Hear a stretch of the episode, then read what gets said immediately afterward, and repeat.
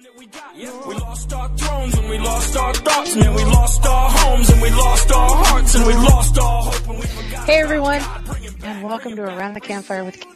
We're teaching how to survive, thrive, and stay alive in an uncertain world is our goal. Tonight, you know, every Thursday night, I do interviews, and my special guest is Brandon Dunaway of McVeigh Outdoors.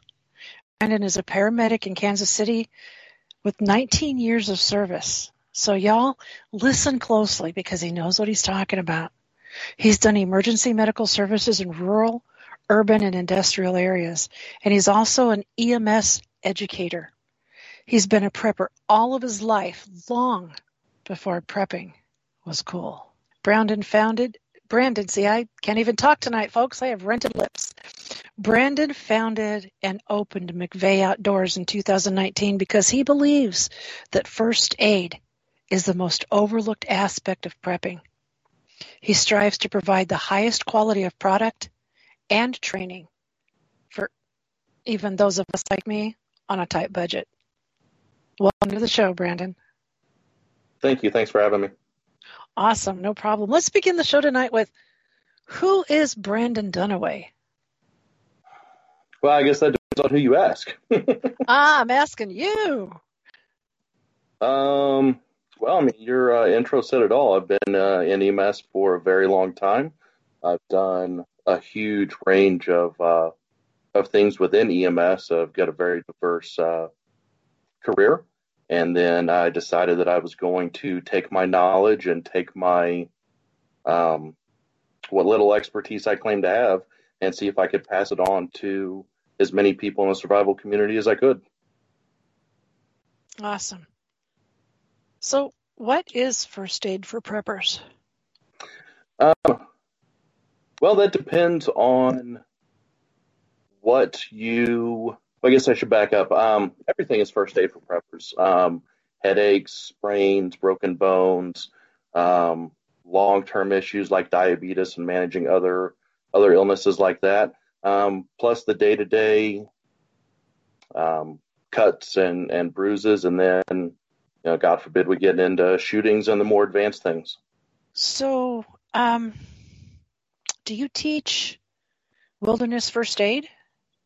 I, I, do not teach wilderness first aid. I try to start with uh, basics. Most of the people that come to me don't have any any training whatsoever. They may may have watched some YouTube videos. They may know a friend or a family member uh, that's been an EMS or a nurse or something like that, but they really don't have any idea of where to get started. Um, so I really like to start at the basics, uh, helping them with uh, where to get started and giving them a good foundation of education before we move on to anything advanced. How does one get started? Uh, really, you just got to make the decision to do it. Uh, most people aren't doing any training, aren't doing any real looking into first aid or medical issues um, whether it be survival or day to day. Like your intro said, I do believe it's the most overlooked aspect. Um, so most people, they buy guns, they buy ammo, they buy that kind of stuff, and then they have no idea how to how to help themselves or a loved one if someone gets sick. So really, the first step is is acknowledging that that they don't know what they're doing, and then uh, finding somebody that does, and hopefully they find me so I can I can help them out as best I can. For my listening audience, I want you guys to know how I met Brandon. Um, I was at a gun, gun show recently, and I'm not going to divulge where that was, but I was, and he, he had a um, a booth set up at the gun show. And for all of the, those out there that know me, I like guns. Okay, and you also know that I'm in the medical profession, so therefore I look for anything medical. And my IFAK was not. Uh, I lost my IFAK. Okay, guys.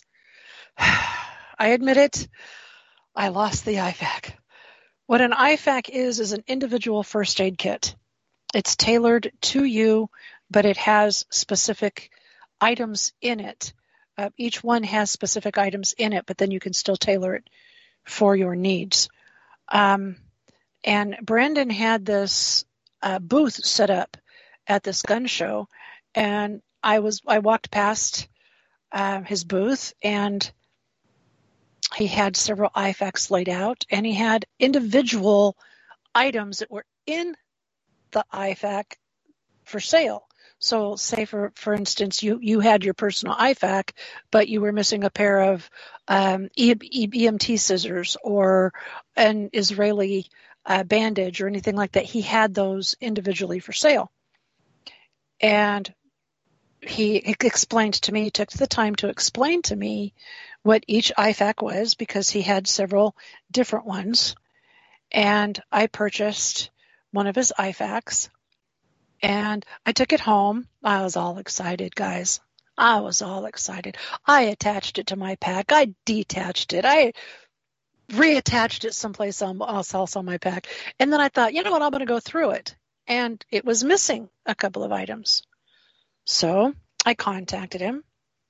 And usually at the gun shows, the people at the gun shows are, are, are pretty honest. You know, some of them are schnookerers, but I had a good feeling about Brandon, so I contacted him and I said, "Hey, this is what's missing." And he said, "No," I said, "I'm missing some items." And he said, "Well, tell me what you're missing, and I'll send it to you." So I sent a, a list of the things that were missing, and he said, "You know what? Instead of replacing those items, I'm going to go ahead and send you a full iPad, IFAK." That impressed me. Most people do not do that. They just replace the items, say goodbye, have a nice life. No, this guy was, you know what? Here's my business card.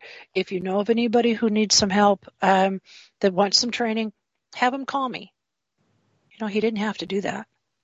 He went above and beyond customer service. And to me, that made the difference. So I asked him to come on my show. So, Brandon, McVeigh Outdoors is your passion. Tell it, us it, about it McVeigh. Um, you know, honestly, it started off with uh, me to find a way off of the ambulance. I've been I've been doing this a very long time, and anyone that has been doing the same career for 15, 20 years, uh, it just kind of wears on you. And I'm still very passionate about it. I still enjoy it. Um, I'm just getting older. It, it, it hurts more you know, I, I still like. Oh, yes, it does. Things. I still like to do all the same things I did when I was young. It just uh, it hurts more these days and takes a lot longer to recover from. And every time an ambulance goes by and you are not on it, that adrenaline rush gets crazy.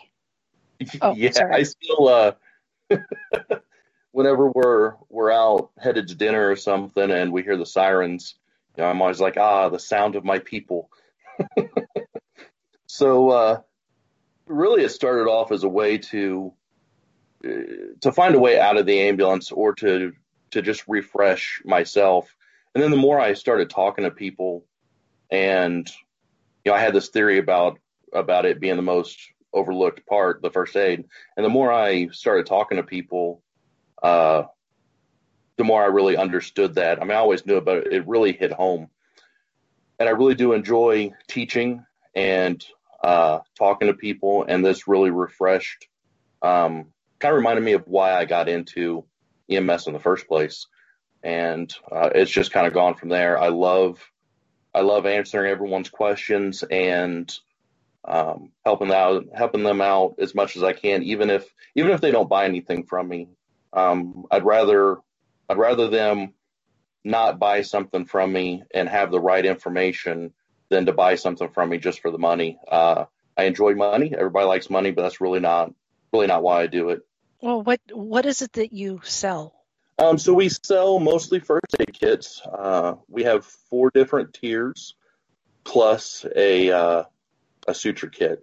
Um, so we have a basic kit and two advanced kits. Uh, the advanced kits are mostly identical other than the pouches they come in. One of them's designed to be a lot smaller, uh, fit in a range bag, motorcyclists, people that are are space conscious, conscious. Um, and then we have a full trauma kit that has uh, everything except for the the IVs and drugs that I would use on an ambulance. Uh, I would be very comfortable carrying in our our full trauma kit. Um, I don't put fillers in them. You know, the one thing I hate the most is you look online, and most people, like I said, they don't they don't know what they want. They don't even know what they're looking for. Um, and you find these kits, and they're like, "Oh, I've got 300 pieces." Well, yeah, but you know, 240 of them are knuckle band-aids, and when are you going to use all the knuckle band-aids? You know, so they they fill them and fill them and fill them. And oh my just, gosh, I know. And then they charge you five hundred dollars for for a, for a two dollar box of of knuckle bandages. Yeah, yeah. So I don't put fillers in them. I only use the things that that we've used day to day in the ambulance and what I've used in the field. Um, in fact, there are several people that to every gun show ask for certain items, and I tell them the truth. I tell them that if that's what they want, I'll be more than happy to supply it. But I try to educate them as to why that may not be what they're what they should actually be spending their money on. Okay. Um, I do wilderness survival. Um, I teach wilderness survival. Um, I, I am by far not all inclusive in what I teach because I'm just a teacher. And just because I'm a teacher does not mean that um, I have the highest education in wilderness survival. There are always people who are stronger and better and more knowledgeable than I am. Um, in your experience, I just totally lost that question. Just zoom, helicoptered right over my In your head. experience, crickets. Oh well, I got that. okay. Um, tell us, tell us about the most important experience that you had as an EMS educator? Um, you know, really, it's the understanding that you don't know everything. I learn every day on the ambulance. I, I learned something.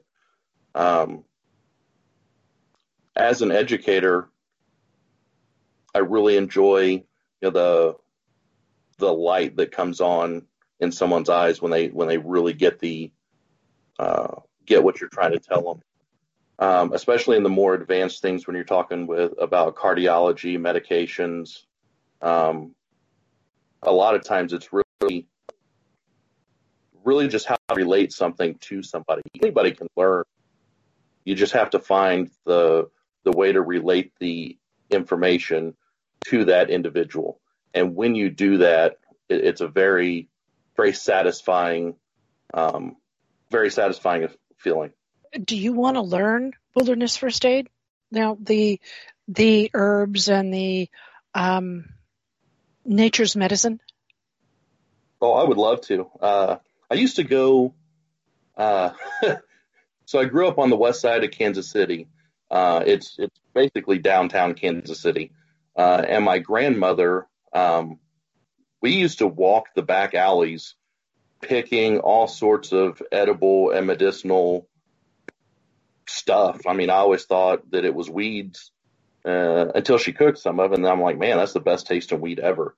Uh, but you know, after a while, if you don't if you don't keep up that skill, it, it goes away, and it's just something that while I have a, a I think that I have a, a fairly decent base knowledge it is not a strong suit of mine at all. So I would always, I always want to learn that and, and know more on that.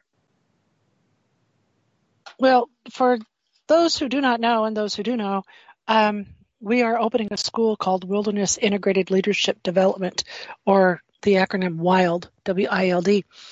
Um, Again, that is Wilderness Integrated Leadership Development, and that is all about wilderness survival. And I'm not just talking about bushcraft, how to build a a, a stick Wickiup.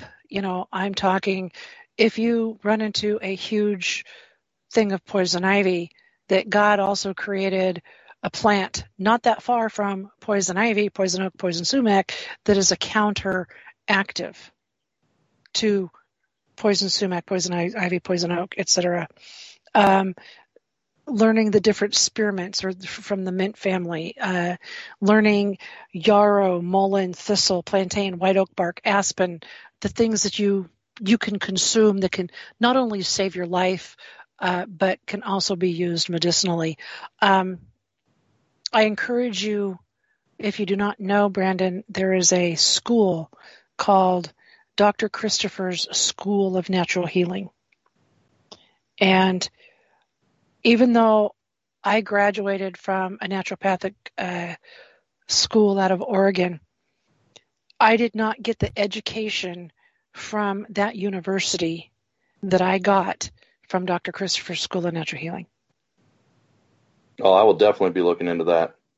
It is an amazing, amazing course. You can go from basic herbalist, I think it's nutritional herbologist, herbalist, and then master herbalist. And uh, they may be an online course, but I'll tell you what, it is not an easy course. And in order to pass to be a master herbalist, you have to go to Utah and be there for a, a, a week so they can test you on hmm. your knowledge. They they are very thorough and they are very good. Of course, it has been many years since I took the course. I was back when John Christopher was still alive, um, and his son David now has it, but uh, and runs the school. Um, but I encourage anyone who is interested in uh, wilderness first aid to take that course because it is uh, even even if it's just a basic herbalist course, you learn so much about what is in your own backyard. It, it is it's it's amazing. Um, getting back to the interview here, I, I digressed. So you you, you could have kicked me in the shins underneath well, the table. Okay. It was information for me too. And say, Kate, you are digressing. Um, what is the difference between a person who just puts a few things away in their pantry and a prepper? What is a prepper? You know, honestly, I think that a prepper is just the person that has made the the decision to make themselves and their family um, make it easier for them to to mitigate obstacles that that get thrown at them, uh, whether it be natural or or man made. Uh, there's so many people that that just don't even think ahead. That if you're prepping for anything, you're much farther ahead of the game than you realize. Uh, and like I said, I think that, that just making that decision is is the first big step. Other than that, you can go along as time and money allow uh, to put away your food, to put away your your weapons and your ammo and your traps and your medical equipment and just everything that that goes along with it. Um, but you have to make the decision that that that's what you want to that that's what you want to to dedicate uh, that part of your life to. So, to be a prepper, how how do you go about being a prepper? You can hear my German Shepherd in the background. He's saying hello to whatever it is that's out here on the ranch. so, if everyone hears this big old dog, that's that he's going to be barking and saying hello. But go ahead. I'm sorry. I digress. Just in case you all heard him in the background wolfing. What what tell us what does a prepper do? I mean, I know that they they uh, stock up on ammo, uh, stock up on food. What kind of food? What what kind of ammo? What is the best type of gun? What is? It is not that I'm just. Oh my God, Kate! Don't you know? Well, absolutely, I am. I am one of the ultimate preppers, but for for the listening audience, what are what what what do you call a prepper? What what do you prep for? Um, really, I don't think that what anyone preps for is import as important as simply prepping. And all of those questions, you know, what's the best gun? What's the best first aid kit? What's the best radio? What's the best? All of that's a very personal, personal question and decision. What's best for me may not be best for you. It may not be best for um, even my friends. I have six kids, so I have to prep uh, for a larger group. I have to make sure that that we have more um, more items, more uh, equipment than say my buddy that does that it's just him and his girlfriend. Uh, so, how, so how does one get started in prepping? Uh, first thing that I started doing um, was talking to people. Of course, before this was before uh, before YouTube. Right now, I guess you just start watching some YouTube videos and and go from there. I mean, you can learn you can learn everything from from YouTube. Uh, I even learned how to fix a furnace, and for those of uh, that are listening that actually know me, I can't fix very much of anything. So, um, uh, I just YouTube uh, has been my friend, so I understand. Oh yeah, it's great.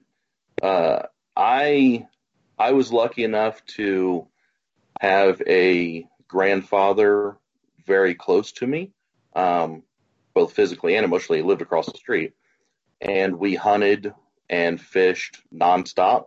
Um, and he was also did not have very kind opinions of the government or those in authority.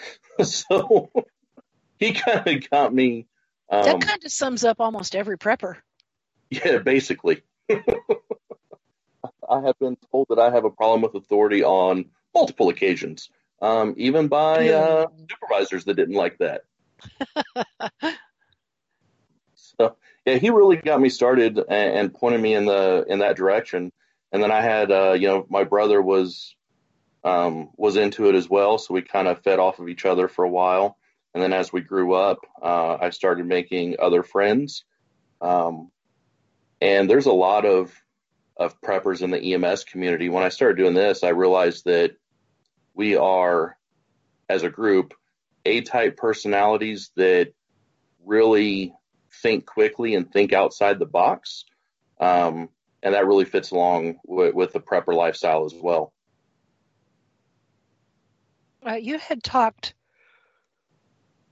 earlier about the kits that you sell.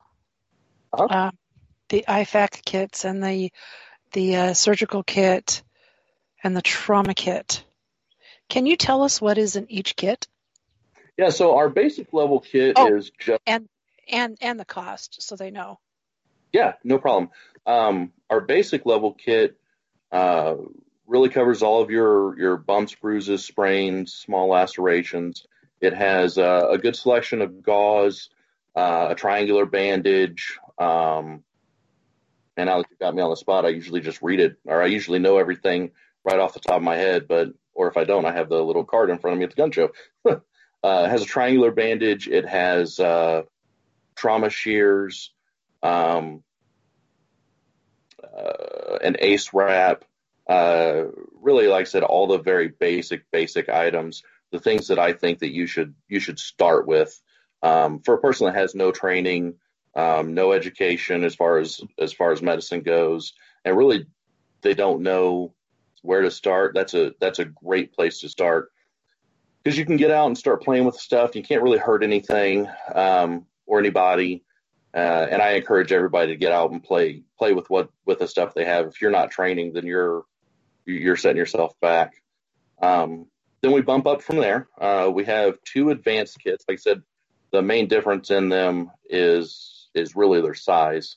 Uh, they all have uh, Israeli bandages. They have combat tourniquets. Um, they have all the stuff that the basic one has, plus that. Uh, and then the larger of the two actually has a small suture kit in it as well. Um, and then we bump it up to the uh, trauma kit, and that has about twice as much gauze. It has a splint. Um, it has uh, your chest decompression needle. It has your chest seals. Uh, it has your blood stopping, your Celox in it, and the advanced kit also has Celox in it.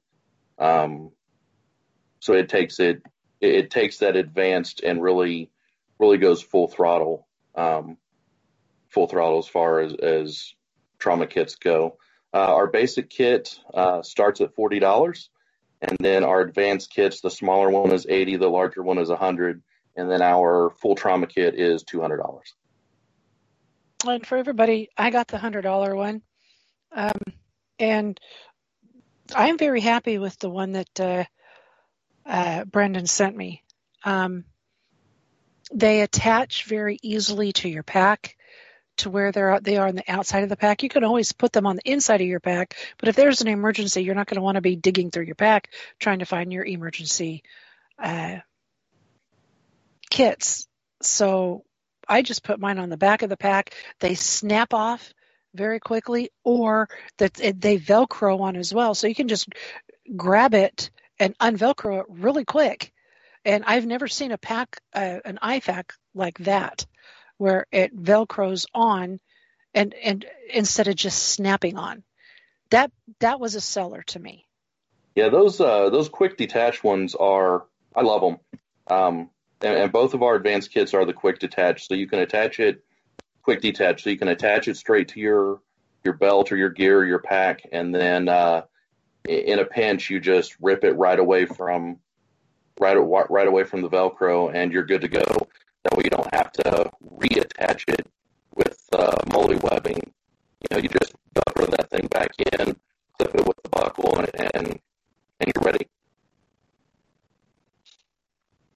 You had talked about teaching. Huh? Do you tra- do you travel to teach? Um, yes, uh, I haven't traveled to teach classes. You know, I would rent out a building and I would advertise that, hey, we're having this class on this date. People would sign up, they'd pay, and we'd do it. And then with COVID, you know, that went away. Yeah, COVID um, kind of put a hiccup in everybody's giddy up. Yeah, it, it's put a hiccup in in everything, and that's probably we could probably do two more shows on on that. Uh, um, do not get me started. I am uh, okay. Yes, just do not get me started. So what we do now is, um, if somebody wants a class and they contact me, I design a class directly for them. So they tell me how many people are going to be there. I try to want at least four um, I can do less, I can do more, but four seems to be a, a good amount. Um, or at least I have, I basically have it down to how much I can teach so many people in so many hours. Um, so they contact me with, with what they're looking for. I design a class around their specific needs. Uh, and then we work out a location. Um, and then I come and I sell it in a four hour block. Uh, so it's it's twenty dollars per person um, for a four hour block, and then you get to decide. Uh, and I'll, I'll walk you through, you know, how much time I need to teach certain things. So you can have me for four hours, you can have me for eight hours, um, and then then each class is tailored specifically to you and specifically on on your time. That way we can get around the the whole COVID uh, thing of just a lot of places are still closed and and a lot of people are still scared and don't want to come out uh, and attend a, a, large gathering with people they don't know. So if we can stick to, you know, you're bringing your own friends and your own family, everybody knows each other. So a lot of people get get a lot more relaxed that way. Well, that makes sense. So do people come to the Kansas City area for you, or say if somebody in in Boston or New York or something can get maybe 25, 30 people and they pay your way, would you travel? Oh, I absolutely would. Um, I've never, I've never been asked. Uh, everyone that that has contacted me and that I've done classes for so far, uh, post COVID, has been relatively close to me or within within an hour, maybe two. Uh, so the farther I travel, um, I do charge a little bit more. Um, but I am willing to go to them. Um, sometimes they come to Kansas City or Independence or, or wherever's close, and sometimes I I go to them. Uh, I am absolutely willing to travel. Uh, I've just never been asked. so you would you, you would go to like Olathe or Topeka or I don't know the absolutely. area. Oh, absolutely. Awesome. Okay. Are, are you in Kansas City, Missouri, or Kansas City, Kansas? Oh, I'm on the Missouri side. That that border war is still alive and well. oh, well, okay. I knew you were a good man on the Missouri side. Okay. Sorry, Kansas City. Um, um, gosh, can you believe we've only been doing this a half an hour? Okay. Tell us specifically what you teach, not just, oh, I teach first aid. What does the what what does that entail? Um, well, I, I bring kits out and I teach you how to use everything in the kit. Uh, and if you bring your kit, which I do encourage, I love it when people bring out. Define kit. The reason why I ask that is because if somebody came up to me and asked me um, how I would do a frontal lobotomy, I mean, I, I could tell you what scalpel I would use, exactly how how I would get into the brain, and and I could tell you how to do, why to do it, and how to put it back and keep my patient alive. Um, that is not what I'm looking for. What I'm looking for is what is the kit? Uh, people do not understand the kit. People who do not know first aid or even just basic first aid, what is basic first aid? Uh, it, it's the foundation that everything builds from. Uh, basically, it's bleeding control, airway uh, uh airway management. Um, the ABCs. Tell us what the ABCs are. Airway breathing and circulation. Basically, air goes in and out, blood goes round and round, and if there's any variation of that, it's bad. um, if there's any holes, you plug them. Uh, if it looks funny, then you cover it up and take it to somebody that, that's an expert, or at least on an yep. ambulance. You do take it to the uh, hospital. I, I have a friend who was a um, a combat medic, and I sat in one of his seminars one time, and even though I know a lot, I know a heck of a lot. He sat there and he said, "You know what? People freak out over emergencies. They yeah. freak out over somebody who is bleeding out. And if you are in a triage and someone is bleeding out, reach in, pinch it off, emergency over. Go to the next guy. Yeah, and and triage is another thing that that I do try to hit hard. Um, Explain what triage is. So triage is looking at however many casualties or sick patients that you have and trying to determine who's the most critical, who you're going to work on first, um, who can take care of themselves and self extricate, you know, the walking wounded, um, and unfortunately, who who you have to let go because there's nothing that you're going to be able to do with what you have and in the time frame uh, to actually make a difference and save their life. So there's a green, yellow, red, and black system. Um, just like a traffic light, other than black means that you're either dead or expected to die. Uh, so when you come upon a scene, you would basically go to each person um, and you would give them a color, either green, yellow, red, or black. Uh, and you you would do something basic, basic like if they're not breathing, you, would want to open the airway to, airway to see if they're able to breathe. Um, and if they're not, you would black tag them and move on. That way, when you get other responders in, uh, they know to go to the red people first, and then yellow, and then green. Uh, basically, just they tend to walk themselves out, um, especially when you're getting into things like natural disasters, uh, which actually um, I'm about to graduate with a degree in uh, emergency and disaster management. So awesome! That brings up. Um, I was watching I do not usually watch the news and I do not usually watch television, but um, I was visiting with a friend this evening and they were watching the news and I was watching the collapse of that 13 story apartment building in Miami Dade, Florida. And of course, being in the medical profession, you probably do the same thing as I do.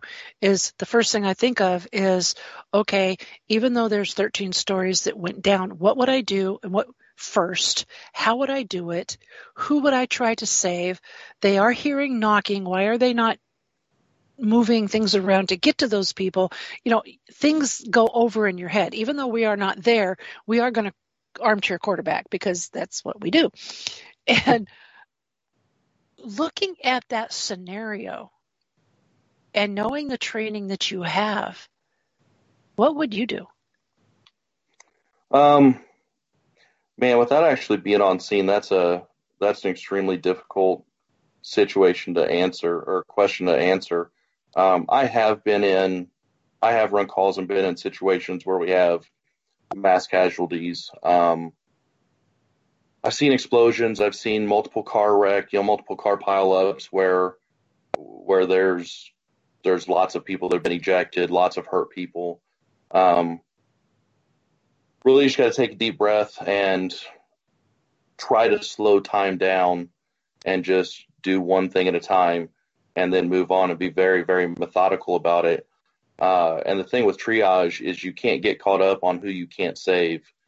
Because as a paramedic, you know, I want to save everybody. I I didn't get into this to I didn't get into this for the the girls and the and the the lights and sirens, you know. So um, you just have to slow down and let your training take over, uh, and and really just go from there.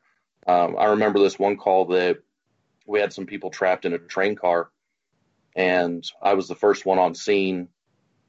And when I uh, climbed up on this train car and looked into it, and I had a guy next to me that was, you know, screaming, "Hey, they're they're down there, they're not breathing, we got to get in there." And as soon as I climbed up on the train car and looked in, and I saw how the the two persons were were laying, my training really kicked in. Of wow, this is this reminds me of some type of a hazmat chemical thing.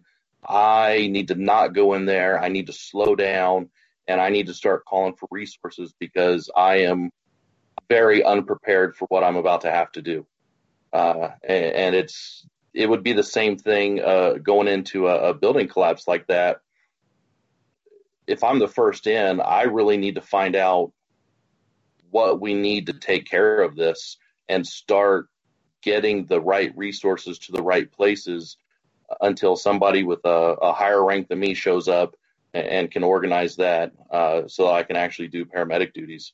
Um, that's that would be the first thing. Wow. My heart goes out to those people. Um, we're praying for everybody involved, um, not only the victims and the survivors and their families, but all of the rescuers that are there. Um, it is just as hard on them. I, but people do not understand or realize that yes, family members are lost, but it is very difficult as well on the rescuers. It is very hard. Yes, it is. It, it's very difficult um, to not second guess yourself, to not uh, to not play the what if game you cannot live in the woulda, coulda, shoulda, or it will destroy you. Can't. No, you really can't. Uh, you you can think yourself to death, and that's just it's not a road that you want to go down. Um, every after every call, no matter how simple or complex it is, I always look at my partner and ask, you know, okay, what went well, um, what was a disaster, and what what could we have done better? And sometimes the answer is, well, everything went how it was supposed to. We really couldn't have done anything better, and nothing was a disaster, and that's fine. Um, yeah, so that's basically your after action report. And that's it. Like you have to do one of those um, if you're going to learn from experiences and you're going to grow uh, and not repeat mistakes. I've I've made mistakes and you just have to learn from them uh, and keep going. I think we've all made mistakes, um, not only in the medical field, but in almost every profession. We all make mistakes. That is how we um, progress. That is how you learn. You, you. There are no successes without failures. When I Absolutely. lost my first patient, I was devastated because you know I thought I could conquer the world, and I thought I was better than anybody else in the medical field because I was not only book smart, but I was bush smart and I knew my profession. And when I lost my first patient, there was nothing I could do, but I thought I could. I was devastated. Um, And I almost walked away from my profession because of that. And I, I am glad that I did not. But a lot of people out there, they do not know what it is like to be a part of the death of somebody. I am not saying that I caused the death because I did not. But if you have never seen a dead body, um, it is like when we do the wilderness survival. Is have you ever pulled the trigger on another human being? Because I took an oath to do no harm. And but if if and when the time comes that I feel that my life is being threatened and I have to take a life, I ask my students, can you do it? Yeah, that's uh that's I mean I ask people that that all the time and yeah, that really So, so you shoot the person to kill them and then you do everything you can to save their life. I guess that would depend on why you, you why you shot them in the first place.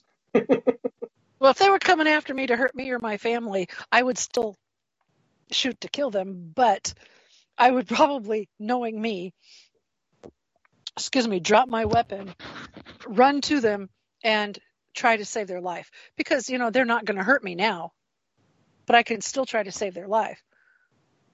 But I'm also an idiot like that, too.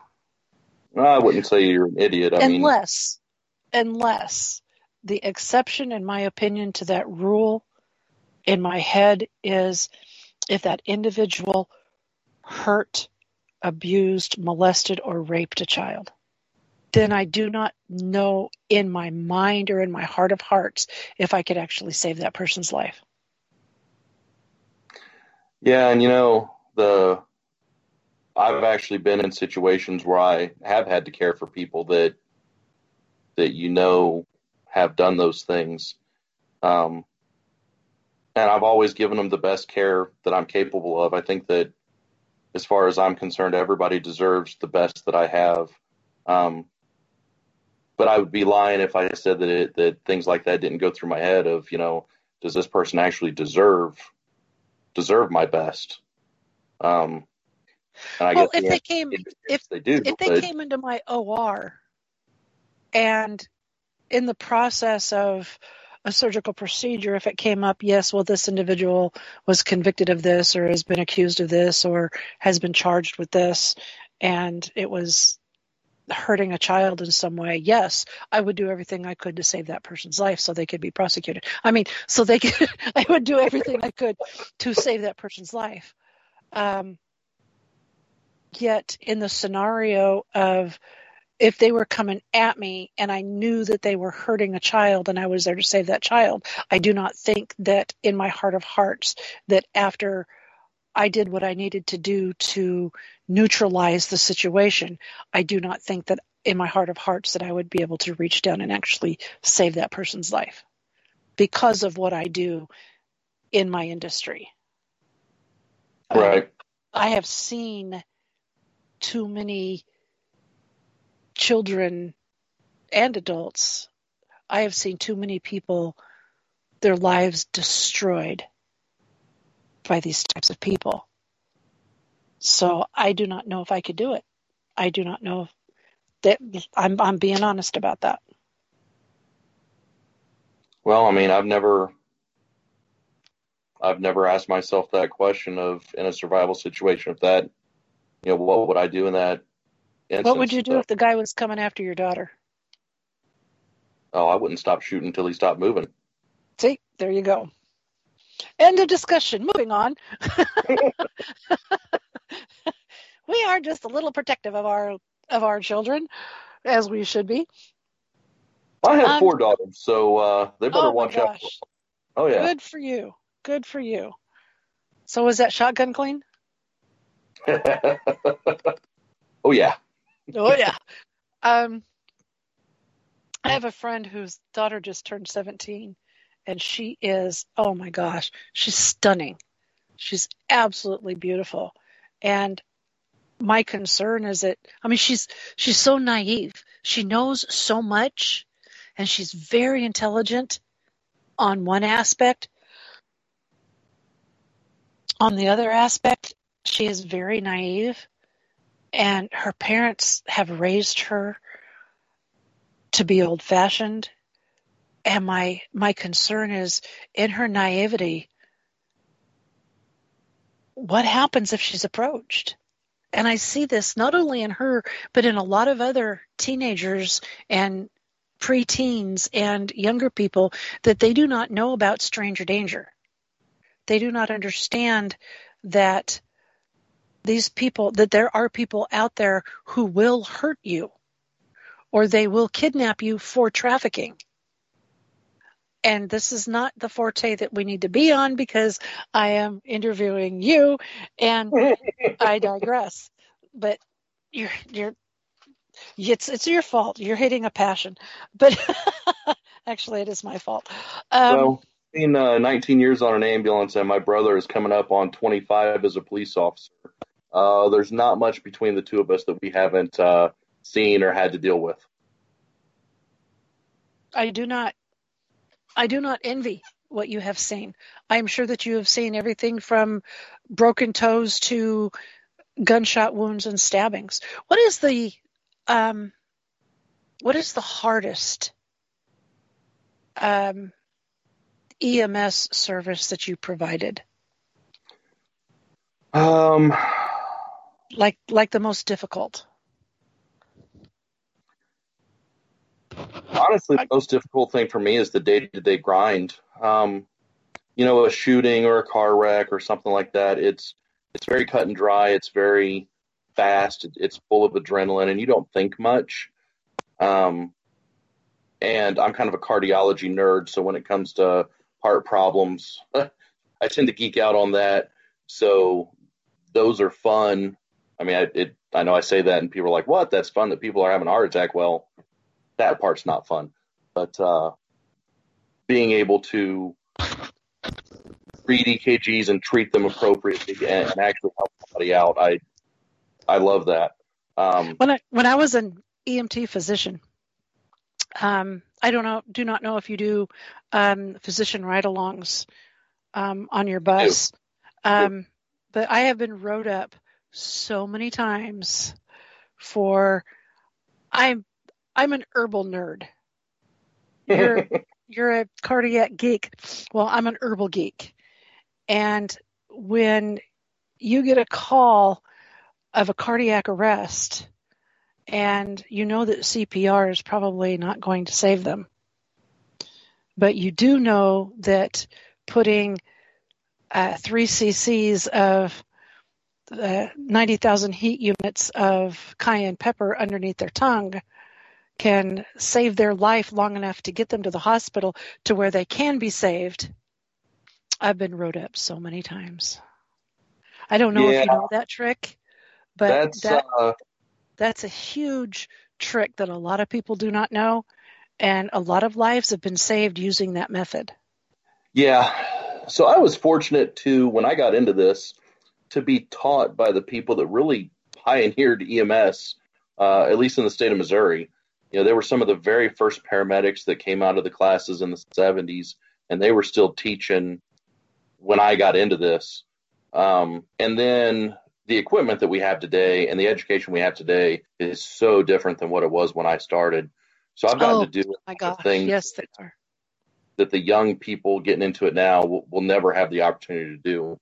Um, so things like that in today's EMS world, liability is a big thing. Um, so I'm not sure that I would do that. Um, but you know, 20 years ago, there were lots of things that got done that helped people that we're not allowed to do now. Exactly. I was, I was, uh, mine was, I think, oh, my last bus ride was nine, was 1999. That was my last bus ride as a physician. Not because I did anything wrong, but because I moved on. Yeah. And um, back then, it's not that we were allowed to do it because it was not protocol.